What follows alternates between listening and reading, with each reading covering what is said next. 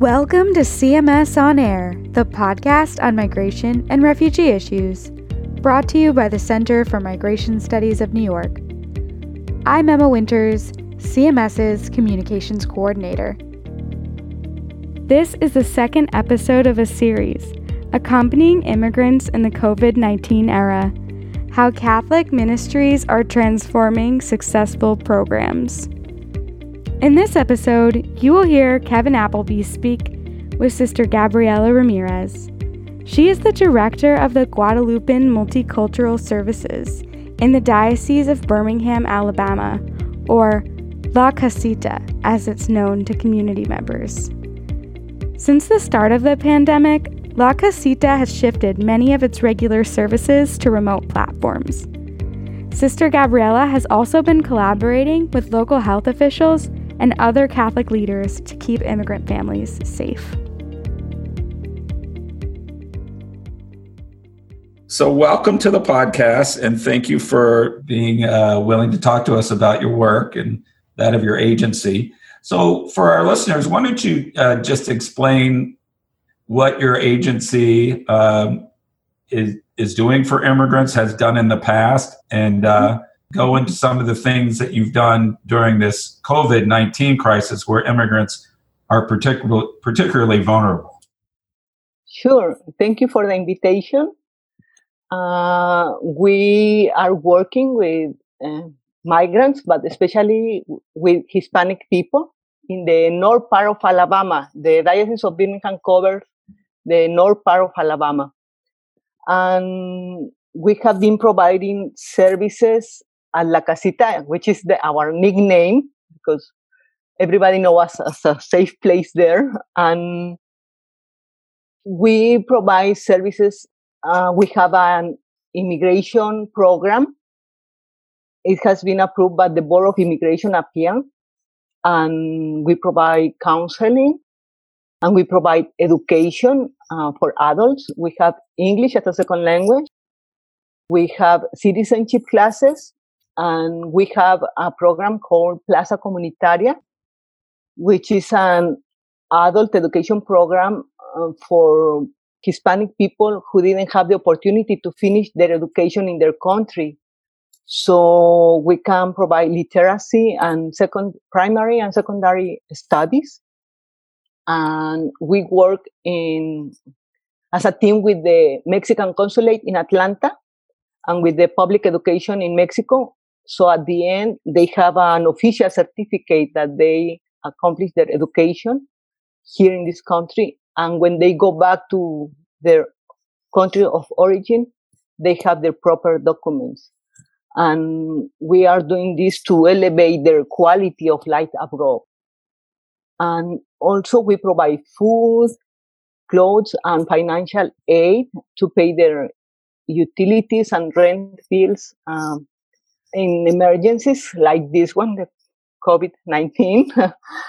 and well, we provide um, services um, in translations, interpretations, and we help them to fill it up uh, applications for Medicaid, food stamps, child support, all those kind of services.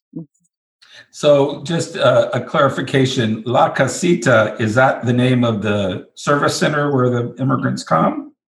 Well, uh, it's the nickname La Casita, but the official name is Guadalupan Multicultural Services. Okay, great. The La Casita in Spanish means a small house because we want to provide a safe and welcoming environment for people from different cultures to meet and obtain information, education, and available services. That's why we call it La Casita. Everybody knows us like that. Great, great. So you you made reference to uh, the current uh, pandemic that we're all facing. Um, could you talk a little bit about what some of the challenges that immigrants face during this pandemic and what La Casita has been doing to respond to some of those those challenges that immigrants have right now? Well, a lot of challenges. One of them is the lack of education. Since some schools are providing classes through internet, most of the Hispanic families don't have internet. Uh, the language barrier is another thing. Lack of money and public transportation uh, is is a big challenge here in Alabama. Also, they don't know the U.S. system and their human rights, so they suffer from a cultural shock. Um, and when they arrive to this country, also they they got depressed because they have they got homesick so they are carrying with that with them those difficulties. They are afraid to be deported. They they are not experiencing freedom. Um, some women are suffering domestic violence. Most of them mm, work in construction poultry plants landscaping kitchen restaurants and cleaning houses, hotels, offices. And sometimes they experience uh, labor abuse. And now, because of the coronavirus, they are losing their jobs. Uh, they need and they need to feed their families. Uh, they have been working still, and some of them without the proper protective equipment. Uh, they are afraid to seek for health services because they are afraid to be deported. And even when they are symptomatic, um, it makes this population very vulnerable. So they are facing financial hardship. Um, they cannot pay their utilities, their rents, and they are not able to receive government support for the, during this pandemic time and it's very sad that the Hispanic people that works in poultry plants are dying because they are more exposed to a massive contagious. We're very sad to see how they are dying in the north part of Alabama, in Albertville, where they have chicken plants. So, in terms of the health care, have you attempted to find a way to get them tested or for those who are sick get them treatment or has that been difficult to do in the com- community? What we have been doing is uh, working as a team with other agencies health agencies with government agencies with other parishes around the diocese. And we have been providing uh, drive-through tests uh, at the parish level. So they are not afraid to go to their parish to ask for that test. So we are providing that, working as a team. Also, we form, we call it a rapid response team in each region of Alabama, in the upper of Alabama. We name a volunteer as a coordinator to be able to um, contact the needs in the area and their job is to connect people in need with the resources available. We have been working as a team, and it has it has been a great success. That's terrific. Working with the food bank from Alabama, we were able to provide um, food boxes to family to 5,000 families in different areas in Alabama.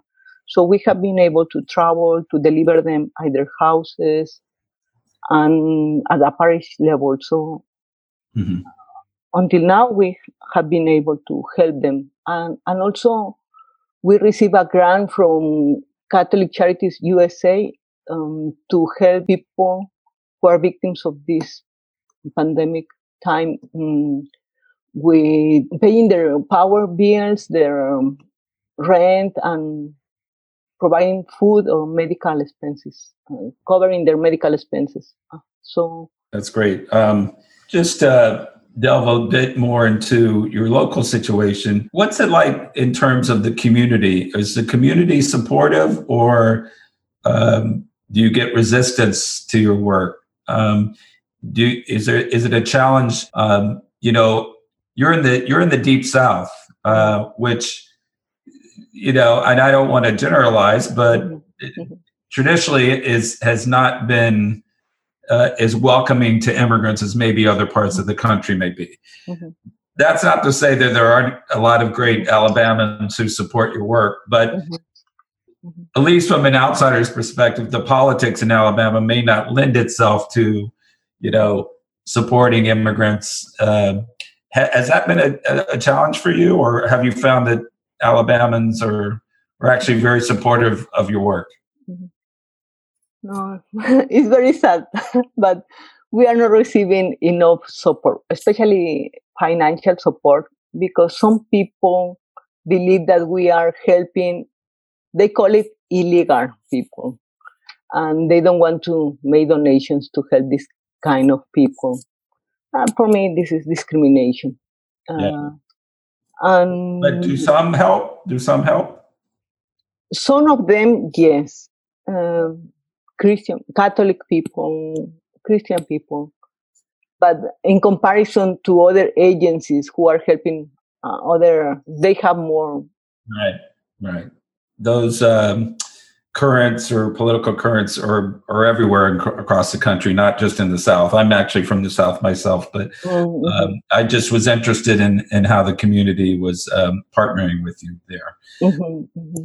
What um, do you see needs to happen um, on a policy level, if you will, to help immigrants like this. Uh, the Catholic bishops, of course, have always supported immigration reform, mm-hmm, yes. bringing immigrants out of the shadows, mm-hmm. uh, providing them full full rights of citizenship if they earn it. Mm-hmm. You think that's you know what we need to to move toward, or there other things that could be worked for?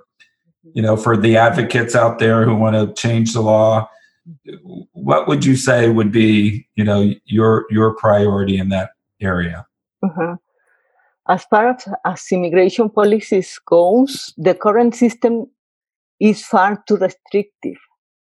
Uh, we need more options for those individuals already here in the US to be able to obtain lawful status that will allow them to better provide for their families. And currently, those workers with temporary or seasonal authorization they they are having a difficult time to change jobs or find a job and they cannot support their families. And for us non-government agencies is very hard to provide for their needs. So it's overwhelming for us.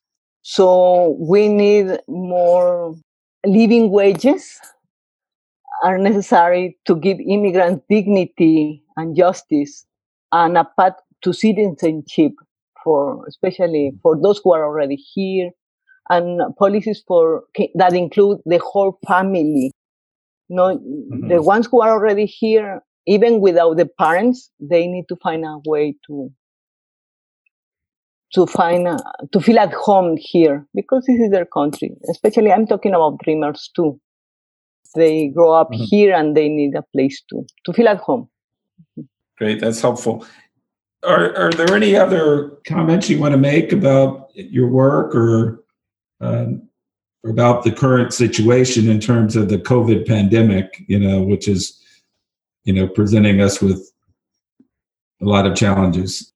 I believe that this pandemic uh, time has been painful, but also it has been a t- time for grace because I have seen how many people now are living in solidarity. We are putting our resources together to help those in need.